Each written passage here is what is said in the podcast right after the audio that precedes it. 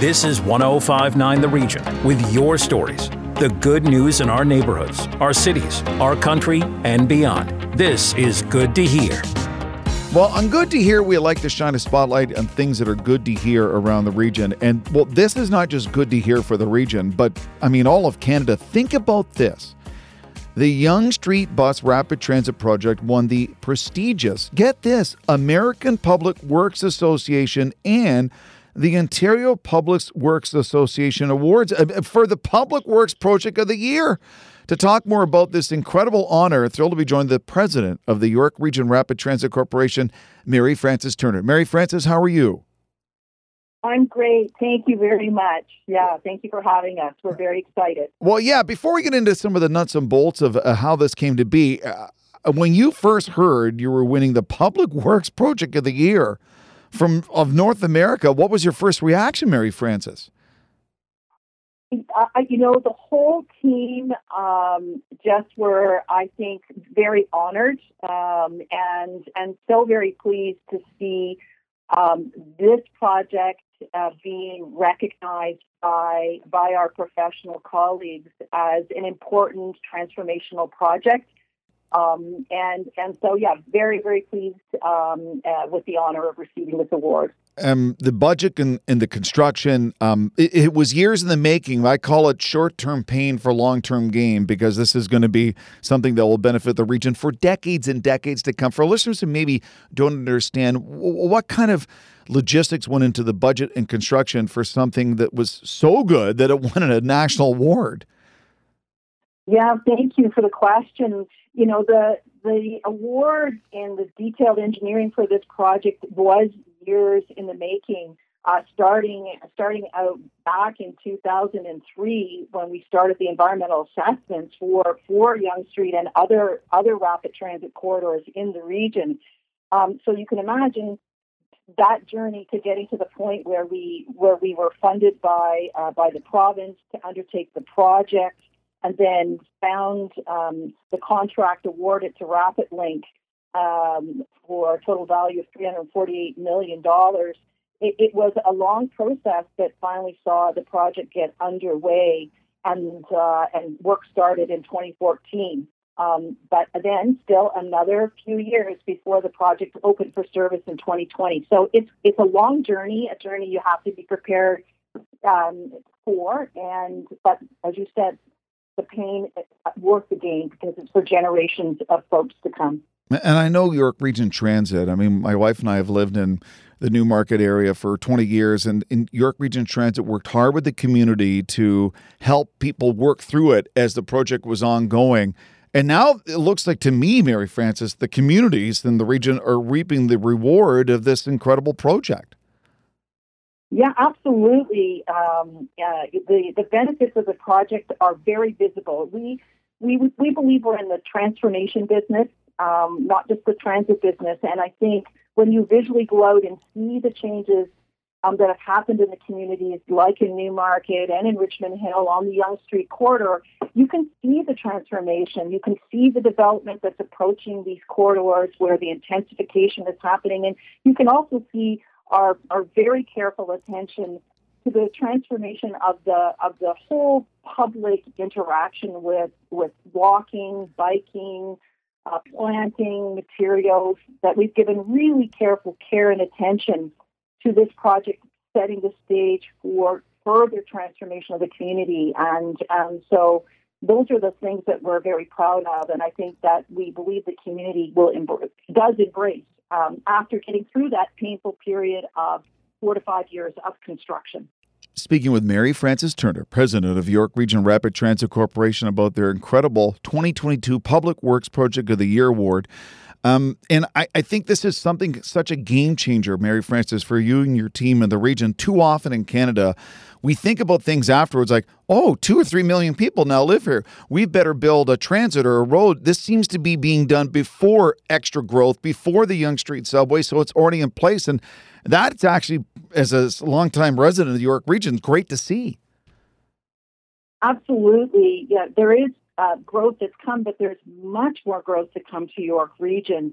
Um, and, and the region's just completed their official plan uh, to talk about, and its transportation master plan to talk about how we're going to actually accommodate all this growth. And and the rapid transit corridors are part of our our, our you know our army of, of ideas and projects that will help accommodate the growth um, that will otherwise you know end up on roads that just can't accommodate that kind of volume.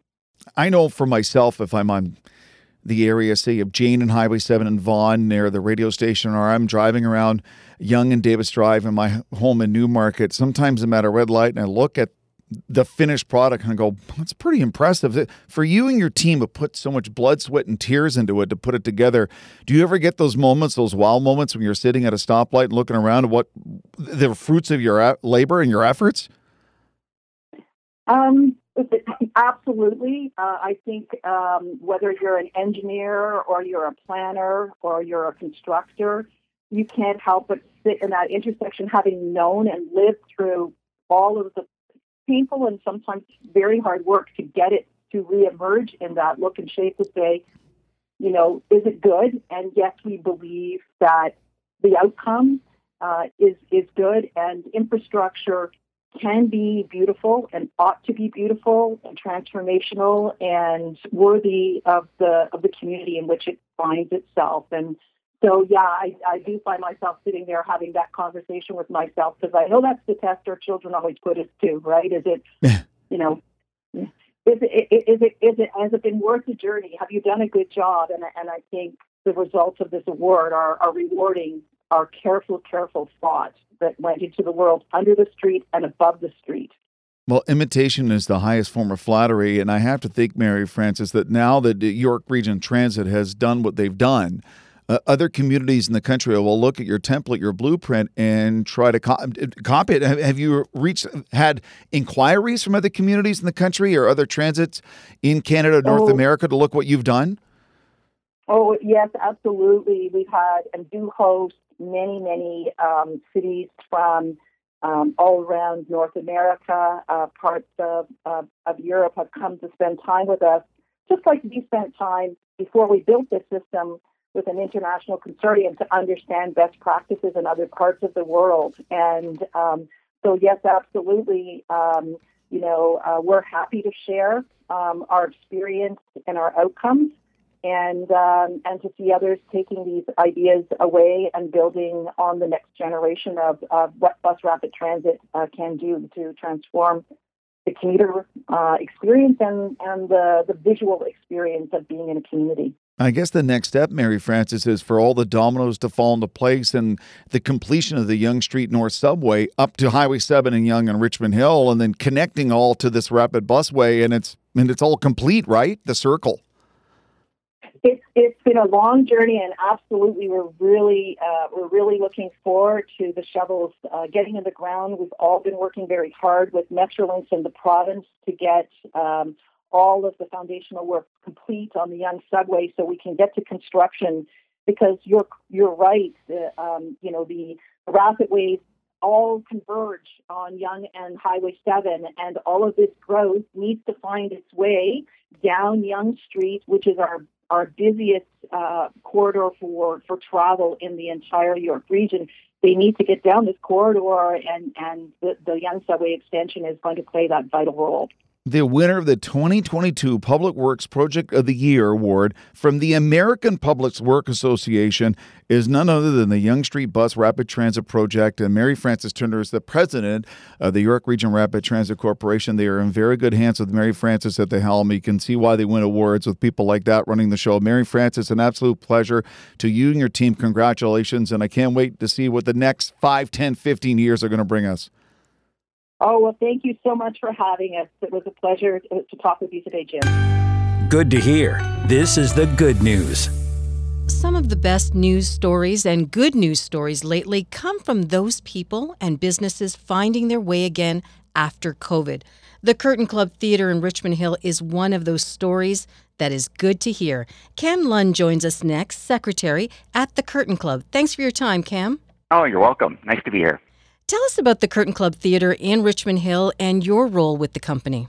We are actually a nonprofit charitable community theater, and we're located right in the heart of Richmond Hill at 400 Newkirk Road.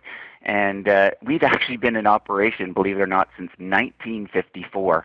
Uh, and we are totally uh, 100% volunteer run. Our theater produces five shows a year, which run from September to June, and we, we do tend to perform a lot of comedies, dramas, mysteries, and thrillers, as we find those are the uh, the offerings that people most like to see. My role within the theater is varied. You'll find a lot of the members at the Curtain Club sort of wear a lot of hats, uh, and I first joined actually back in 1987, and I've been very involved over the years, actually starting in the booth, operating lights and sound, and then sort of jumped around and did other roles of acting, directing, painting sets, um, helping with the box office, and uh, actually serving on the board of directors as well. There's actually a lot of opportunities at the Curtain Club for members, and we're actually always looking for new people to join us as well. Now, Cam, throughout the pandemic, there were so many businesses and people who had to pivot and adjust how they do business. Describe the experience for the theater company during the pandemic quite honestly, at first it certainly wasn't fun as we actually had to close our doors and close the theater up completely to wait to wait COVID out. And uh, we did use the time effectively, though, when we were able to upgrade some of our facilities. So we were we added in touchless taps and sanitation stations and HEPA filters and those kind of things to to have a better experience for our patrons when they come back. And then our, our board of directors actually did a solid job at cutting costs over the last two years. So we um, were actually quite fiscally responsible and conscious. So we were in a pretty good position over the last two years to weather the storm, even without making a lot of money, obviously, through not doing any shows. And our patrons were absolutely fabulous because they, even though we weren't doing theater, they were nice enough to donate funds to us and, and helped keep us going over those two years um, when our doors were closed. So uh, we were actually very fortunate to weather that storm and, and are in an okay position now.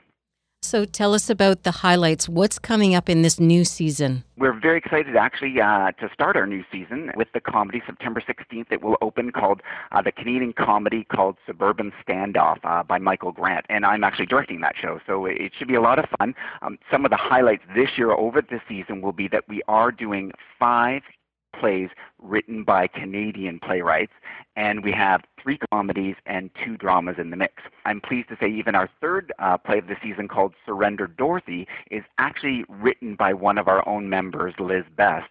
Um, so we're very excited to have that as part of our roster as well. We're excited we're going to be opening at full capacity this season, and we will also have our bar, concessions, and 50-50 draws up and running as well. And what is the best part of welcoming audiences back for you?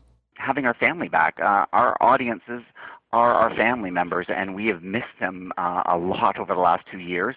Uh, it's not fun putting on plays without people in, in the seats, so we're looking forward to having our family back with us and being able to uh, have some fun and, and create some real quality community theater for, for our patrons again. Can you tell us a bit about the plays or the comedies that you do have coming up? What are the storylines all about? Well, I can tell you the first one because uh, uh, I'm quite involved in that one, and it's quite fun. It's it's uh, uh, what we call uh, a four-hander, and so it's got an elderly couple or a retired couple, and they're enjoying a nice quiet evening at home. But suddenly they become victims of a home invasion uh, by a young couple who really aren't very competent at what they're doing. So the whole situation is these young folks come in and they're trying to take over, but having a bit of difficulty with the retired folks that uh, are quite okay with this sort of uh, situation and able to handle it. So it's very silly and, and not very um, likely, but very fun. And uh, it's all about having fun this season and creating a, a great um, environment for people to, to just let loose and, and enjoy an evening out. Do you enjoy directing? It's a lot of fun because it allows me to have the vision of the entire play, not just the acting part, but looking at the set and the lights and the sound and how it all comes together and working with different departments and, and being creative with others and, and picking their brains so you can work with the set designer and co-create a really neat uh, environment for the actors to work in and with the actors creating choices and, and looking at where the laughs are and how we can build the laughter even more and, and creating magical moments for people. So it's, it's really nice to be the over, overseer of all of that and and put it all together. But it is it's a family or a community piece, and it takes everyone doing their part in order to make a, a, a fine quality production with lots of laughs that's entertaining for our for our patrons.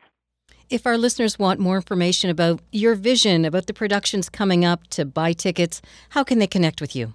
They can either give us a call at the box office, uh, 905 773 3434, or you can certainly go online. We have a website at thecurtainclub.org, and there's all sorts of information about our shows on there, and you can also order tickets right online if you prefer to pay with a credit card. And just a quick note, our subscriptions are, are quite affordable. They range in price from $75 to $85 for five shows, so that's really only $15 to $17 per show, and uh, it's really good quality community theater. You get to stay in your hometown, parking's free, and uh, Uh, have a great evening out with your friends and family.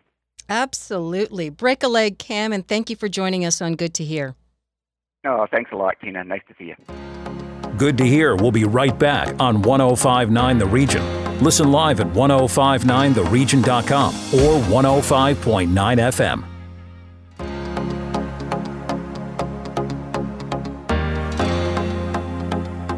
This is 1059 The Region with your stories the good news in our neighborhoods, our cities, our country, and beyond. This is Good to Hear. I'm Glenn Perkins, and this is Good to Hear. The town of Newmarket has opened a new skate park located outside the Magna Center at 800 Mulock Drive. And to tell us more, we're joined by Mayor John Taylor. Mayor Taylor, welcome to the program. Good, thanks for having me. Why the skate park? Believe it or not, it started with some residents, some kids, and some parents, probably five, six, seven years ago asking about it repeatedly and suggesting we look at it. And I met with some of them at the time, and so did other councillors. And it just was seeming more and more like it's a growth sport. We're seeing more, you know, scooters and more skateboards. Uh, and the other part is we actually have one of the largest and best indoor facilities, maybe in the country. And we saw the demand there so high, but in the summer, you know, of course, we want our kids outside. and so it seemed like this was just the right time to, to make that move. Who will be able to use it? Is it just for kids? No, adults can use it too. Um, you know, we're hoping they'll use it at the, uh, on uh, the less common hours, that, you know, leave the, the, the, prime hours at after school and you know weekends or in the day for for kids. But uh, it's open to anyone. And how big is the skate park? You know, I don't have the actual dimensions, but it is very large. I think it's got to be uh, amongst the larger ones in in uh, New York region and maybe even in the GTA. It's it's quite sizable. It's got a lot of features and at a lot of skill levels, so it's been built very carefully to appeal to a broad range of levels as well. Tell me about the design. How was that reached? Yeah, it was really it was it was an interesting process, uh, and I sat in on some of it. Um, but the design firm that, that led this specializes in skate parks, and they did a lot of really hands-on workshops with young kids and skateboarders and and uh, and scooter enthusiasts. You know, and they looked at uh, best practices from other um, facilities, and then talked through with the kids in the community about what they liked in certain places, what they didn't like, and why, and really shaped what I think is a phenomenal outcome. Tell me about the features at the park. Well, I, am no expert on that, that's for sure, uh, and I certainly won't attempt the names of some of those. But it would appear to have you know, most of the major features that you would expect in a skate park, if not all, and, and then some. But the one thing I did notice when I was there, and believe it or not, I did try to scooter a little, and it was very uh, symbolic. I'm not very good at it. Um, but it has a again a lot of levels. You can do some easier things. There's certainly more than one bowl. There's uh, one of the very large ramps uh, that you can go up and back down, and and you know a lot of the rails and different types of you know and i'm sure there's the young people listening right now going oh my goodness this guy doesn't know what he's talking about and, and i will admit that that's true but it has a wide range of features a lot of space and, uh, and a lot of skill levels and the other thing that's really neat there is it's got built into it is two large seating areas that are shaded um, with different types of seating in them so when the kids want to break, but when parents go with their kids, it's really actually very user friendly for the parents as well. That was something I was going to mention. Looking at the video that is available on YouTube, it does seem to be a family friendly park, whether you skate, whether you rollerblade, whether you're active, or whether you're just there with the family. Absolutely. And the other way, it's very user friendly and very, uh, you know, useful for everyone. And and I really give our staff credit for this. When they first told me where they were thinking of putting them, I thought, that doesn't make sense to me. And then they walked me through it and made me think a little more. And now I'm looking back and going, this was actually very, very smart to put it where it is because not only is it user friendly in all those ways we just discussed, but it's in a location that has plenty of existing parking. It's walk in the doors and the Magna Center's washrooms, accessible washrooms. It's got a, a coffee shop. It's got other amenities. You know, your parents could go and swim or shoot hoops while you're outside, uh, you know, scootering or skating. And you know, and all our staff are already on site. So in terms of even financial efficiencies, it brings a ton of uh, financial efficiency. For Newmarket residents and residents across York region, what are the hours that they can come and use the skate park? I think it's open. If you want to get up early in the morning, go for it. it's it's uh, you know there's no gates. Newmarket Mayor John Taylor, thank you for joining us today. Thank you very much. Appreciate it. Have a great day. More information is available online at heynewmarket.ca skatepark. I'm Glenn Perkins, and this is Good to Hear on 1059 The Region. Good to hear. This is the good news. I'm Shaliza Bacchus, and our next story on Good to Hear comes from Frances Ann Solomon. She is a woman of all trades. Let me just say that. She's an award winning film and television director, curator, and a businesswoman. She was born in England and she's got a Caribbean background. Her parents are from Trinidad.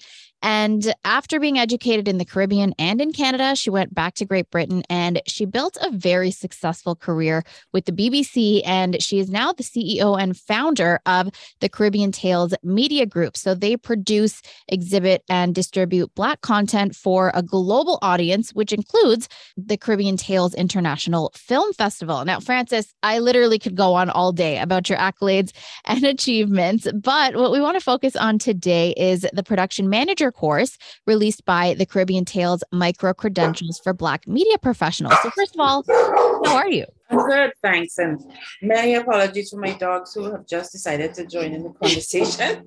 no, that's that's the beauty of recording this way. Yeah, I know, and also the beauty of, of you know the pandemic and what it's made us accustomed to. But yeah, I'm glad to be here. Thanks for having me. So, why don't you tell me about the program in general first? The Caribbean Tales Micro Credentials Program, we wanted to start an online training program for Black emerging or aspiring screen based producers that would be led by Black professionals in our, in our country. Um, I think one of the, the biggest um, things about, about trying to aspire to be anything is not seeing yourself reflected in that industry. And, you know, one of the things about the kind of reckoning that we've been experiencing over the past couple of years since the murder of George Floyd became international news and triggered uh, a global transformation process is that we we get to aspire to do anything. So we wanted to create a program that was not just for Black people, also reflected Black professionals. Our micro credentials program is led and tutored by amazing, accomplished Black people working in the media. So, specifically, we're talking about the production manager course. Where did the inspiration for this course come from, and what do you want people to take away from it? Well, people want to be um, who want to work in the media. They want to be directors. They want to be writers. But there are lots of jobs in the industry uh, behind the scenes where people can get hired and make money. You know what we call below the line jobs, where people can literally just, you know, it's it's a job like any other, and it's very highly paid. Uh, we need to see representation in those jobs just as much as we need to see producers and uh, directors. Our aim is to create a series of micro credentials, online training programs for below the line jobs. And, and this was the first one we did. The production manager is a very important role, leadership role in, in film and television. She or he, they have a lot of responsibility. Um, and so it's great to be able to say you can aspire to be a production manager and it's it, you know we need to see black people in those in those roles yeah, and this course is going to be instructed by Mark Aileen, and he's very well versed in the industry as well. He's been in the business from the early 90s. What did you think made him the perfect fit for this position to teach this course? Well, Mark is a is a very accomplished person and been working, as you say, um, in the business, behind the scenes, and we wanted to make that visible.